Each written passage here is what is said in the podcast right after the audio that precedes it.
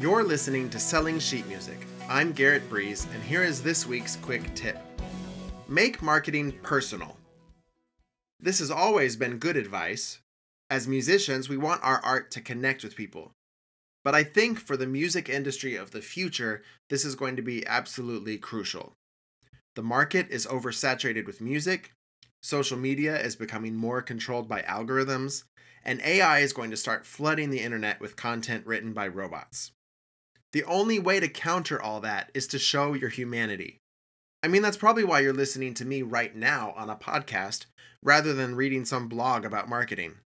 So, as you're promoting yourself and your music, try to do it in ways that help you build a personal connection with your audience, and that will help you stand out.